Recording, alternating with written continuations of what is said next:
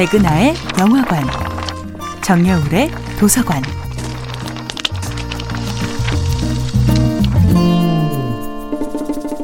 안녕하세요. 여러분들과 쉽고 재미있는 영화 이야기를 나누고 있는 배우 연구소 소장 백은하입니다. 이번 주에 만나보고 있는 영화는 알레한드로 곤잘레스 이냐리투 감독, 레오나르도 디카프리오 주연의 2015년도 영화 레버넌트 죽음에서 돌아온 자입니다. 영화 레버넌트의 촬영을 담당한 엠마뉴엘 루베즈키는 레버넌트로 그의 거의 모든 영화제에 촬영상을 휩쓸었다고 해도 과언이 아닌데요.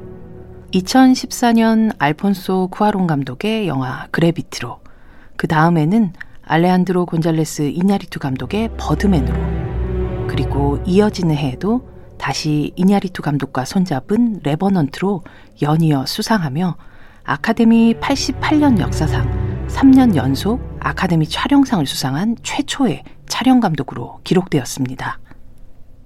레버넌트에서는 주인공의 입김을 가장 가까이서 찍어 그의 고통과 감정을 그대로 전하기도 하고 그의 시선에서 바라보는 먼 풍경을 통해 이 남자의 고립감을 더욱 극대화하기도 합니다. 이런 촬영에 대해 루베츠키 감독은 주어와 목적어의 끊임없는 긴장이라고 설명합니다.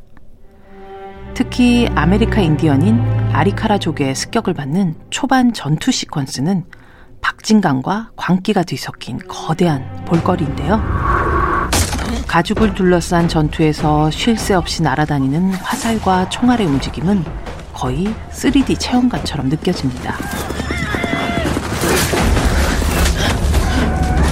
피감물로 변한 수로를 따라 배를 타고 도망가는 사람들과 진홍곡을 부르는 족장의 얼굴. 무심하게 하늘로 솟은 나무의 이미지까지. 얼굴에서 풍경으로, 지상에서 수중으로, 하늘로.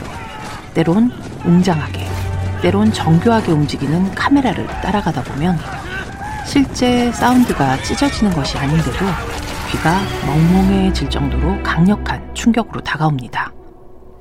이 촬영은 스테디캠과 handheld 카메라, 마지막 크레인샷까지 거의 안무를 짜듯 모든 동선을 계산해서 1시간 30분 동안 쉬지 않고 찍어낸 샷이라고 하죠.